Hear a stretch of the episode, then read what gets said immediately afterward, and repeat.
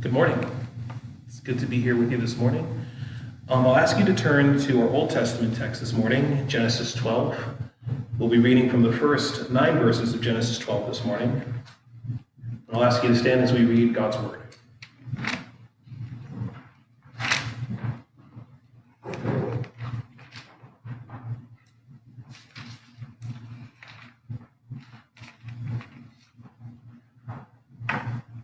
Genesis chapter 12, beginning at verse 1.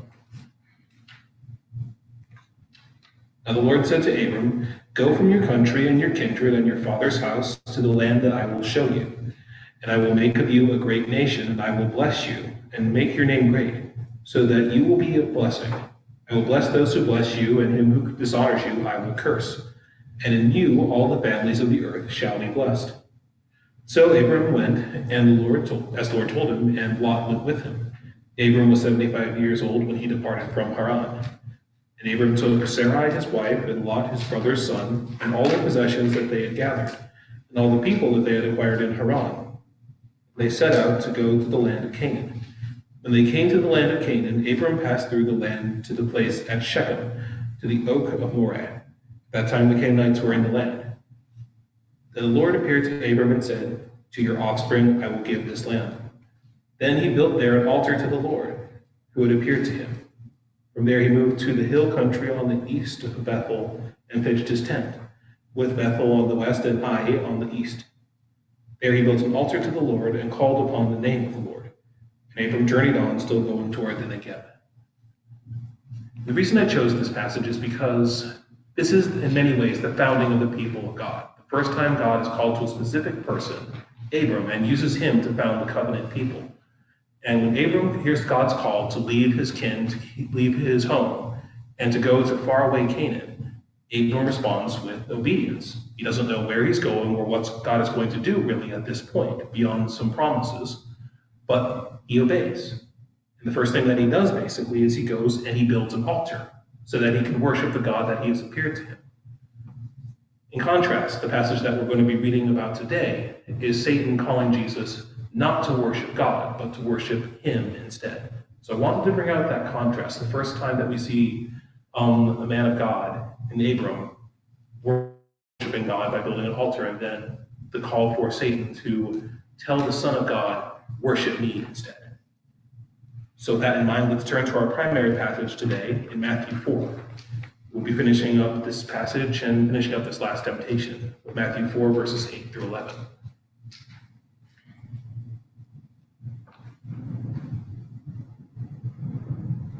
Matthew 4, beginning at verse 8. Again, the devil took him to a very high mountain and showed him all the kingdoms of the world and their glory. He said to him, All these I will give you, if you will fall down and worship me. And Jesus said to him, Begone, Satan. For it is written, You shall worship the Lord your God, and him only shall you serve. Then the devil left him, and behold, angels came and were ministering to him. The grass withers and the flowers fade, but the word of our God endures forever. Will you join me in a word of prayer? Father God, we thank you for this passage of Scripture that you've given to us, preserved throughout the ages and you called us to read upon and to meditate on this morning. Father, we ask that you bless our hearts and bless the scripture to our hearts. As we consider it, help us to do so free from sin, unguided by your Holy Spirit. Guide me, Father, as I preach upon this passage and let nothing come from my mouth but that which accords with the truth that you've given us in Scripture. We thank you for this passage of Scripture and we ask that you bless it to us now. In the name of your Son, Jesus Christ, our Lord and Savior. In his name we pray.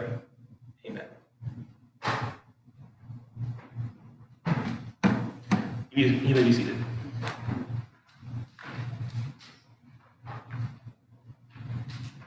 There's a certain exclusivity to Christianity that really makes it different from the vast majority of other world religions, really all other world religions.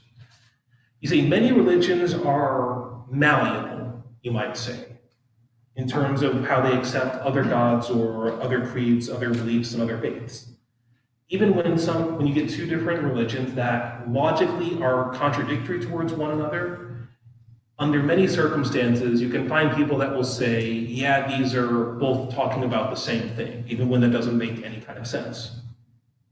But the Christian faith, when properly understood, isn't like this. It doesn't allow for this. We worship a single God, not a pantheon of deities like the ancient Greeks or like the modern Hindus do. And that God is completely distinct from creation. God is not the world, nor is the world God. We acknowledge one Savior who was able to redeem us from sin, and with him, one method of salvation from the wrath of God. Christianity does not allow for many ways of salvation, nor are there many gods, as we said, for us to pick and choose from and worship at our pleasure. There is one God who has made the heavens and the earth, and he alone is able to be worshiped, is worthy to be worshiped. Now, why do we believe this?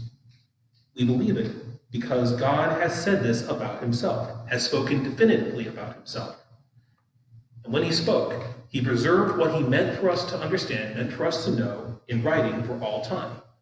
So, in light of that, we acknowledge only certain writings, certain books, all contained in the Bible, to be authoritative. Just the Bible and not others. Now, other books might be very good and very helpful in their place. They might be very good at explaining something about God that the, that the scripture reveals. For example, I'm currently listening to some audiobooks of C.S. Lewis, The Chronicles of Narnia, and some other things. It's my first time going back to Lewis in a long time, and I'm really finding him helpful as I'm reading some of his works and listening to other things. They're good, but his books are not the scripture, nor are they any kind of substitute for scripture. And Lewis himself would not dispute this. He would say, My work is based upon the Bible, but you need to read the Bible before you read my stuff. The problem is that other books, other authors, do claim to be on a par with Scripture. Their authors claim that they have received some kind of revelation that calls for at least as much authority, at least as much attention as the Scripture itself. That's the claims behind religions like Mormonism and Islam. They say, yes, the Bible is as good as it goes, but you really need this to understand and to make sense of it. And they claim that their writings should be accepted as holy and revelatory. But the Christian religion rejects their claims flatly, absolutely. We believe that those other sources of revelation are not true, and nor can they be a substitute for the Bible, nor can they even be read on a par with the Bible. They cannot be read as equals with Scripture. We give the contents of one book the pride of place in our church, and the highest of authorities, because we believe that God has spoken through it and nowhere else. In light of what it teaches us, we believe that we are to worship God alone. In our passage today, we see the devil's temptation of Jesus, and his final temptation is a direct attempt to undermine that belief which Jesus himself had. When confronting Jesus for this last time, offered the Son of God a chance to worship something other than God, to worship the devil instead, promising that he could make it worth Jesus' while. But as we've said over the last couple of weeks, as long as he was in the desert, Jesus was being trained by his father. He was under the discipline, under the, um, the training of his father, and learning lessons. In his final lesson, he learned so well that he could withstand even this great temptation of the devils in our own culture, our current culture of religious conformity and pluralism and telling us if you must worship something, you can worship whatever, and it's okay. We need to learn this same lesson too. We need to hold on to it as tightly as our Lord did. And this is the lesson for us, our theme this morning.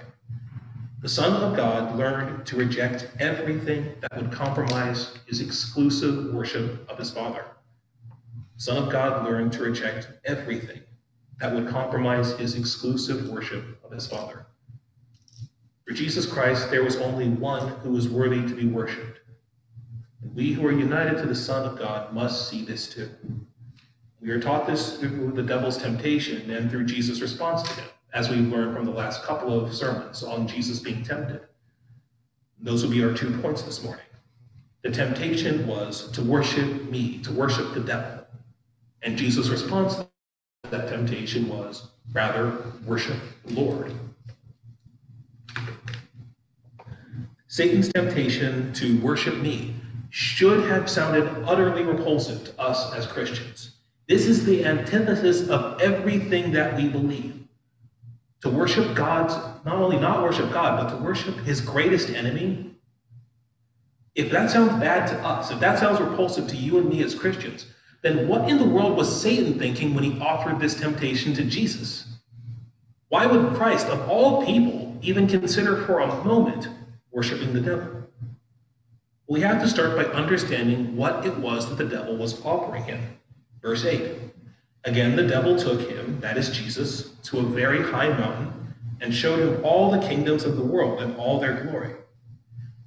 As with our temptation that we saw last week at the temple, we don't know how the devil did this exactly. It seems that he somehow transported Jesus to a very high mountain and then gave him a supernatural vision that allowed him to see all of the kingdoms of the world. But even if we don't know exactly how this happened, we do know what the devil was trying to do, was trying to accomplish. You see, we all have our ideas of all the great and amazing things that the ancient peoples did. For just a short example, all of us here, I'm sure, have heard of the seven wonders of the ancient world. And we've all had our imaginings of what those things would have been like. Perhaps you've seen pictures or replicas of those things that were built. And we wondered what would it have been like to see the Great Pyramid of Giza, or to see the Hanging Gardens of Babylon, like not just as a ruin, but in its heyday, in all its glory. When that last stone, when that last bit of trapping was put there. Well, the devil showed Jesus something like that. Not just the seven wonders of the ancient world, but all of the wonders and all of the glories of the world with supernatural clarity in a moment's notice. The imperial might and the law of the Roman Empire, the culture and wealth of Greece, the hub of learning and scholarship that was ancient Egypt, the old, old knowledge that belonged exclusively to the Israelites. All things like these were shown before Jesus Christ, just to marvel at, to wonder at, and 10,000 more besides all wonders that have probably been lost to history. In a word, all of the greatest things, all of the greatest accomplishments of the human race to that point in history were on display for Jesus Christ to see, with all of their attractiveness, all of their beauty buffed to a perfect high shine. And make no mistake, that would have been a sight to see. That would have been beautiful. I've told some of you that I visited Ireland while I was in college, and I got to see just how green the fields of Ireland was. You've seen pictures, I'm sure, of Ireland's field, and as beautiful as those pictures are, that's not been touched up at all. It really is that green. It really is that beautiful. But you don't really get that until you are there and you see it with your own eyes, its beauty. The, real, the picture is nice, but it can't do justice to the real thing. We can see pictures of the ancient world, see pictures of ancient temples and sculptures and arrangements, and marvel at their beauty. But Jesus didn't just see the physical things from a distance. He saw them as they were, the height of their spiritual beauty, supernatural clarity, the most beautiful things that the world could possibly offer him. And it's more than just beauty and attractiveness.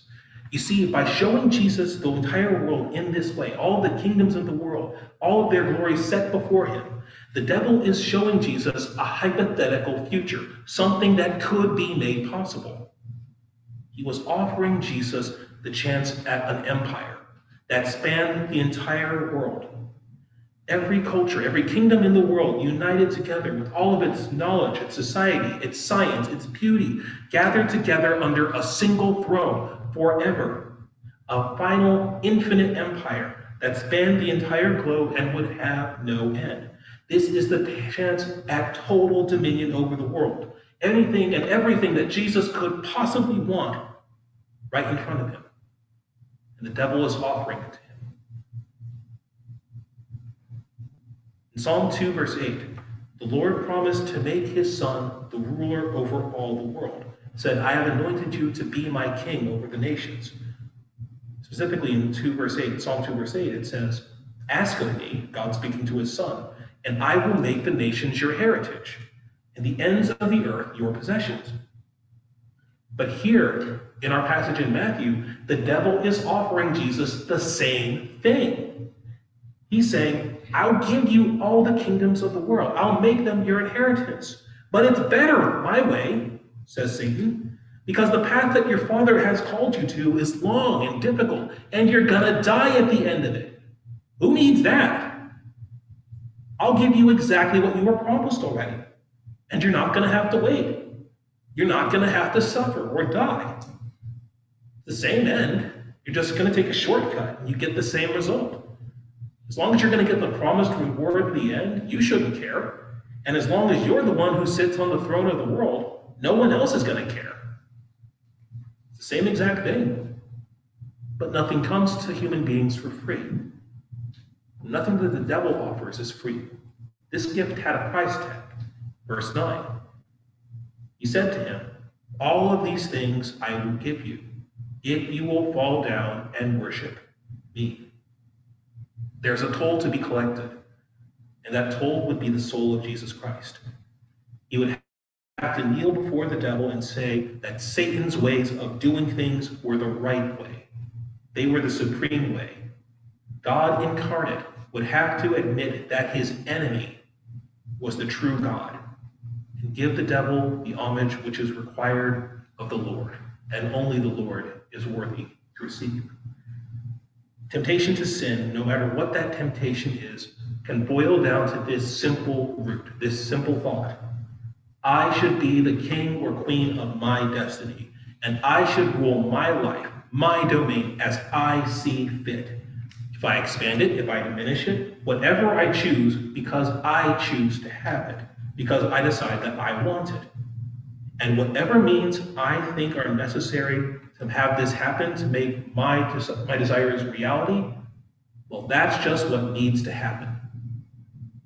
Satan was telling Jesus that he needed to adopt that same attitude, that whatever he needed to do to ensure that, he, that Jesus was the one who sits on the empire of the world, that's just the toll that you have to pay to cross the bridge. Ultimately, it'll be worth it.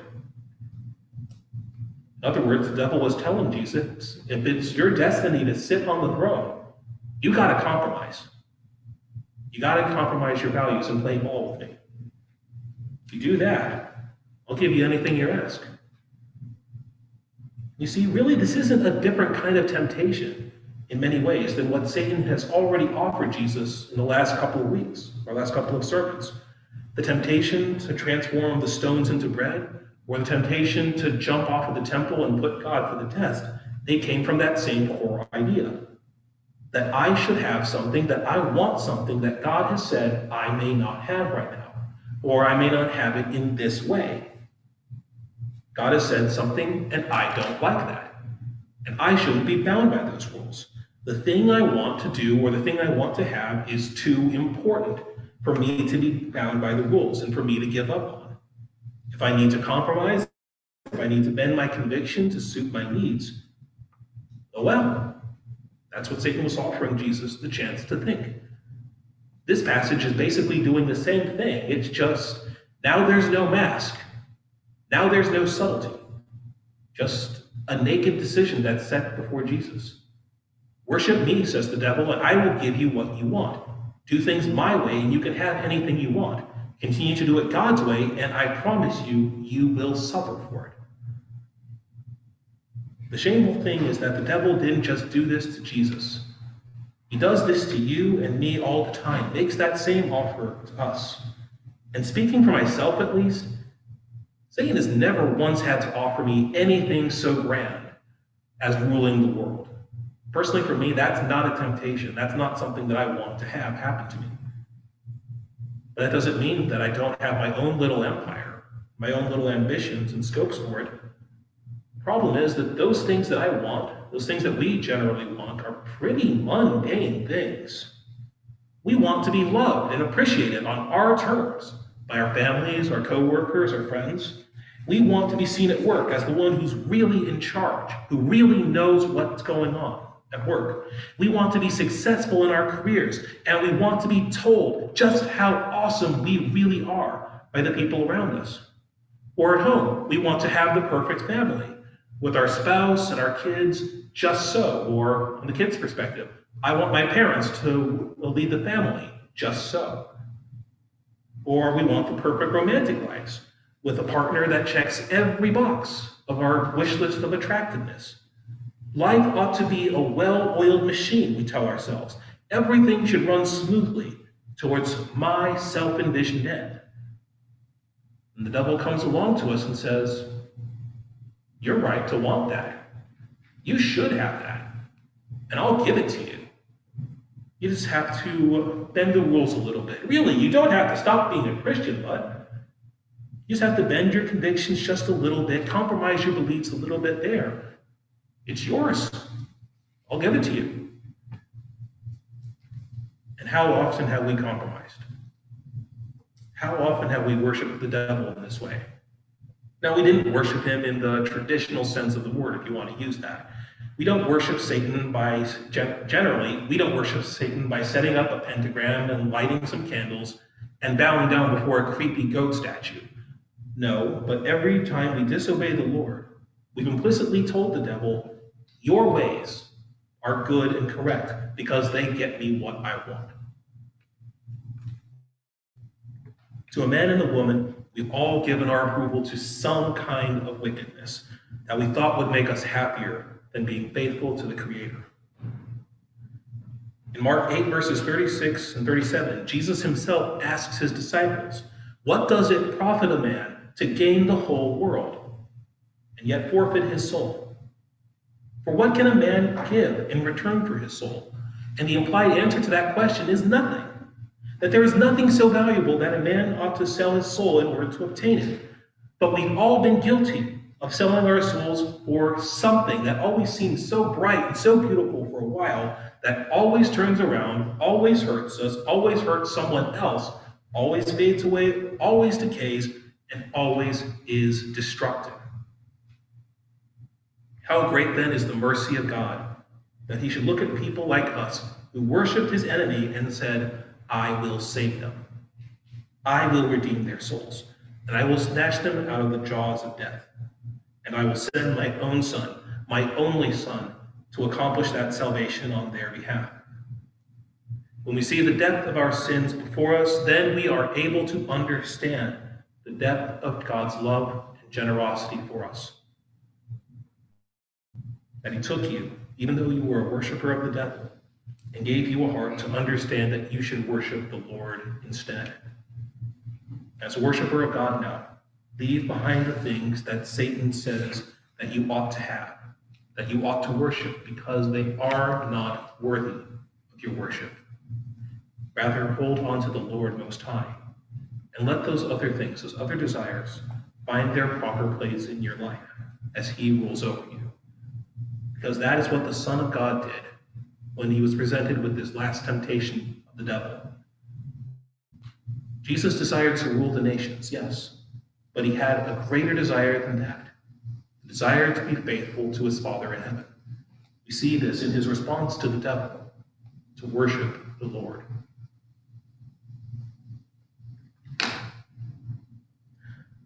As we said, Satan offered Jesus a pretty stark choice.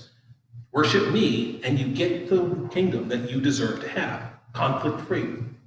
If you defy me, then you will suffer unimaginable torture before you at last die.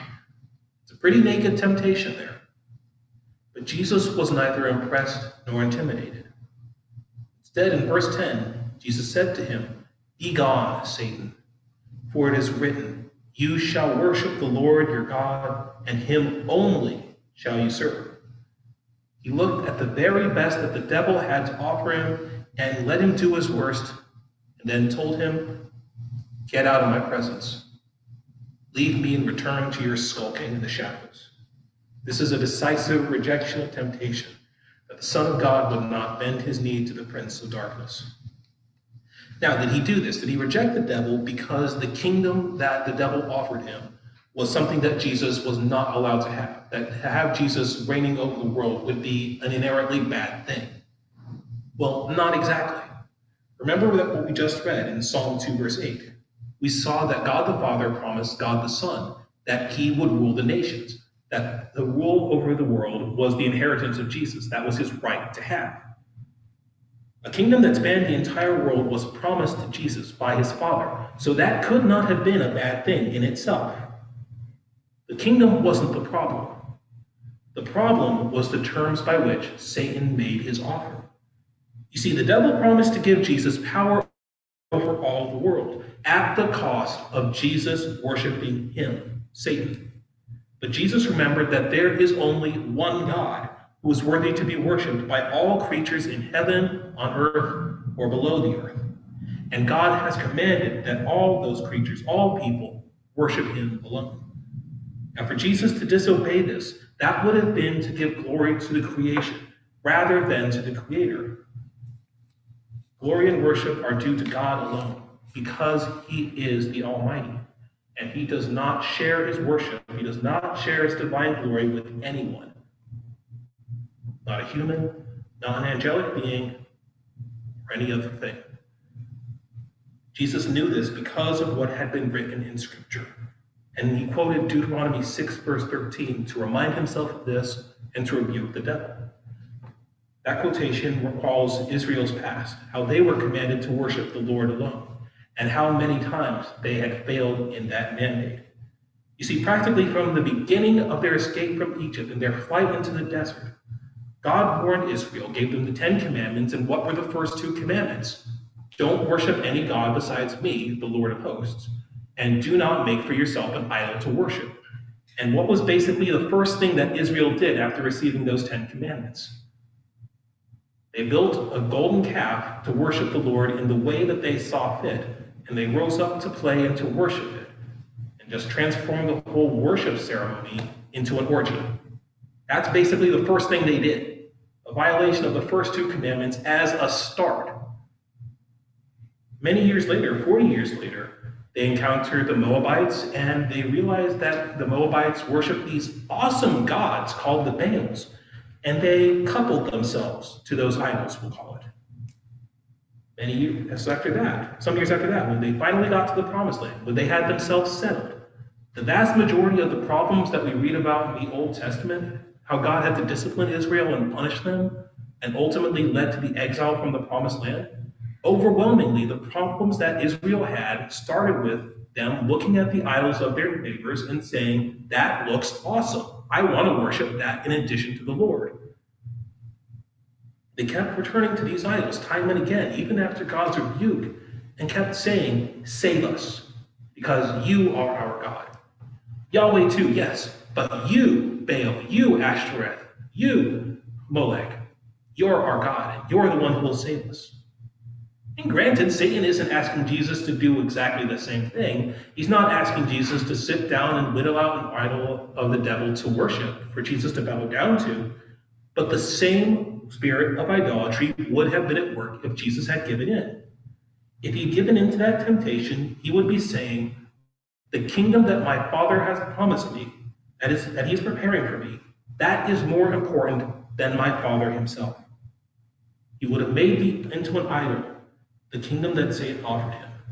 And he would have acknowledged that the devil's standards of getting what he wanted were at least an acceptable substitute for God's own. God's standards are great, but this is an okay alternative if I decide to go that way.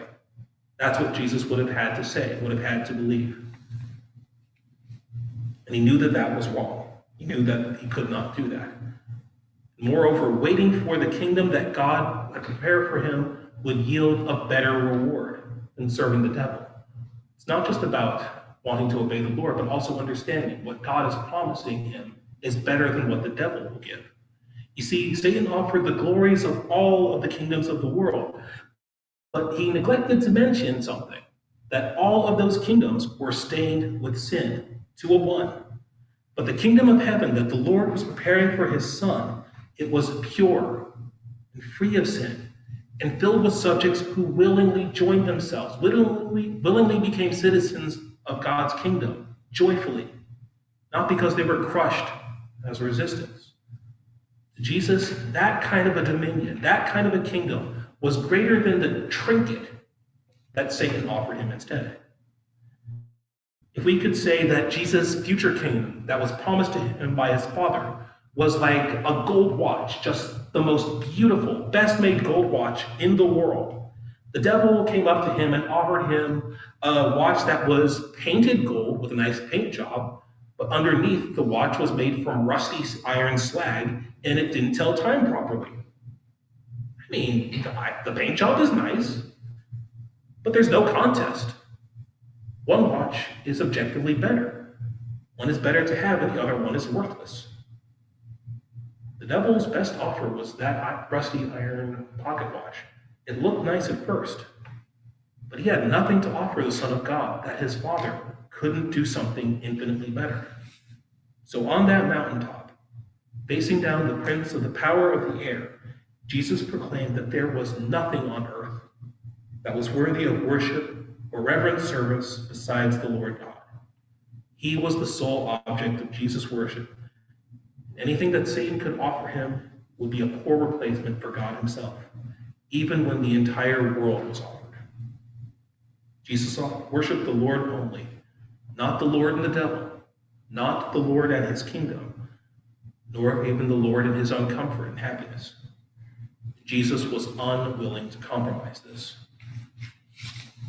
And with that final temptation, the season for Jesus to be tempted came to an end. Verse 11 The devil left him, and behold, angels came and were ministering to him. Rebuked and cast away by the very man that he had come to corrupt, the devil is forced to leave without a prize. You see, he's offered Jesus counterfeit authority over the world, but when he was confronted with the very real authority that the Son of God already possessed, he couldn't say no. He was forced to leave. And when at, when at last he left, Jesus had relief, finally, from his struggling in the wilderness. And the angels that he refused to call on before, they came in force and they began to attend to his needs. His belief that his Father would provide for him, would help him be sustained in the desert, that faith was vindicated. And now, for a little while, the time of suffering was at an end. What does it mean for us to worship the Lord? Because far too often, I think, people seem to think that the externals of piety, the externals of religion are sufficient.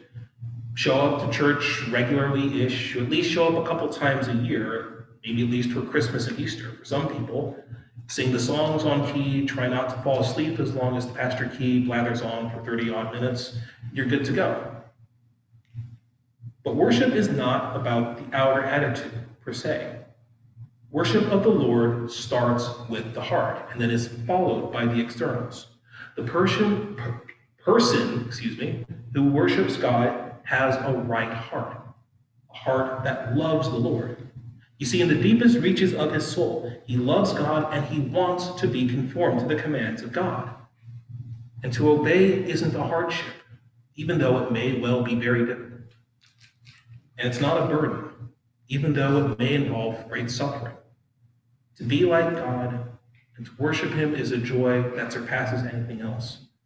The greatest joy that corrects any other desire, any other happiness, and puts those things into their proper places. But the only man who has ever had a heart like this, from beginning to end, was Jesus Christ, the Son of God. No matter how good something might have been, no matter how pleasing it seemed. If it would have compromised the worship that he gave to his Father, Jesus wanted nothing to do with it. A person might have seen him and said that this guy is a fanatic who just kind of needs to chill out a little bit. But Christ was living life as it was meant to be lived in exclusive worship and dedication to his Father in heaven. That's how human life is supposed to be lived out. There's nothing fanatical about that. Because of that perfect worship, God the Father was pleased to receive us, is, is pleased currently to receive us, even though we were disobedient wretches. Now he calls us his own sons and daughters, and he's provided a home for us in his heavenly family. Jesus' righteousness has been counted to you as yours, and you are reckoned as a lawkeeper in God's eyes a gift beyond anything we could fully understand, beyond anything we could ask for, has been given to us as Christians. Such is the love of God for those whom he has shown grace and favor to. And because of that love, we have freedom from the domain of Satan, citizenship in God's eternal kingdom, the sanctifying work of the Holy Spirit in our hearts. According to Ephesians chapter 2, we used to be dead in sin, spiritually dead, and we followed in the ways of Satan. In our innermost being, whatever we did on the outside, whatever our thoughts were, used to be hostile to God and hostile to anything that had to do with Him. But listen to what God did for us through Jesus Christ. Ephesians 2, verses 4, 5, and 6. But God, rich in mercy, because of the great love with which He loved us, even when we were dead in our trespasses, made us alive, together with Christ. By grace you have been saved, and raised us up with Him, and seated us with Him in the heavenly places in Christ Jesus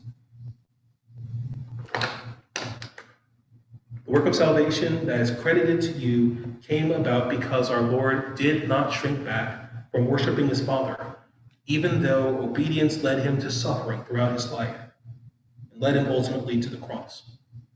And love for God met with love for you and me and led Jesus to worship his Father above all else, even above his own safety, his own comfort. At the heart of worship, there's a question what is the one thing that I will order my entire life around? What is the thing that I answer to when it tells me to sacrifice my comforts, my time, my money, my anything and everything? There's only one thing in your life that can be first, and worship says, What is it? According to Jesus, only Jesus, is only God worthy of that place in your heart, that first place. And you said he doesn't allow us to make substitutes for ourselves, nor does he allow us to worship him and something else, anything else alongside him. Are called to worship the Lord alone, and him only do we serve. Him only do our, we give our reverent devotion and service to. See, the problem with other gods and other objects of worship, whether they are personified idols, things like Zeus or Thor or Loki, or simply other things. Perhaps a person whose entire life is focused around, say, money.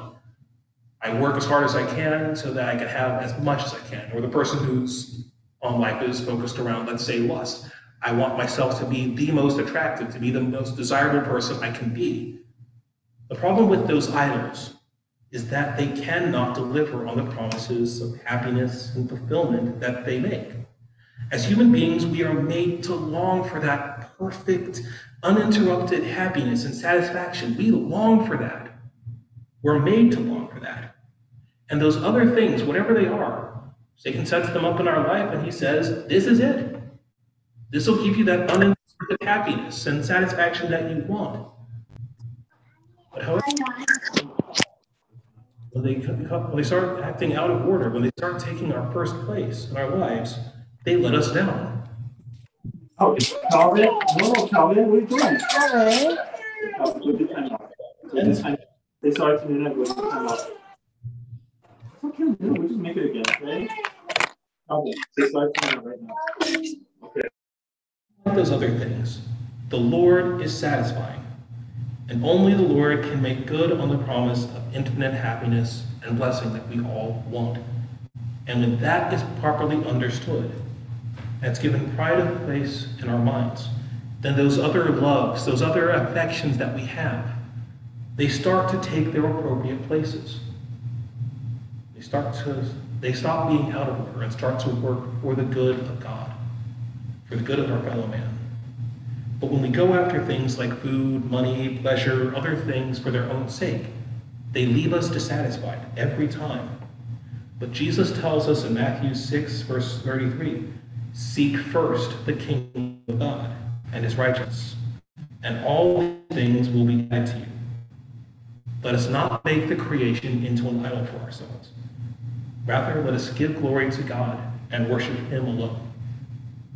As we serve him, he will take care of us and provide us with everything that we need, every good gift that comes to us. Having seen Jesus' temptation spelled out for us very clearly and seeing how he suffered at the hands of the devil. Perhaps you're seeing parallels in your life and wonder, when will it end? Will it end? Will I ever be free from this burden of temptation and finally just be let free so that I don't have to worry about being tempted anymore? Bad news is that the devil is given a season to tempt us. But the good news is that it is only a season. It feels like a long time right now as we're living in it, but it's really not that long of a time in the span of eternity, which is what Jesus reigns over. So let us take heart, encourage one another, and not give up hope, because the day Jesus will rebuke the devil and order him away from you forever. The day free from temptation is coming. Until that day comes, let us take hold of God's word to us, Jesus' righteousness, and remember that when the devil tries to force us to bend the knee to him, the Lord hosts will help you to stand on him alone. Amen. Let us pray. Gracious God and Father, thank you that you alone are to be worshiped and that you've called us to worship you. You sent your Son, Jesus Christ, to make this clear, to make us able to worship you, Father, here this morning. So we ask, Father, that not just this morning in church, but every detail of our life, Father, help us to offer you the worship that you deserve. We ask, Father, that you bless us in Jesus Christ's name and sustain us in him. It's in his holy name that we pray, Father. Amen.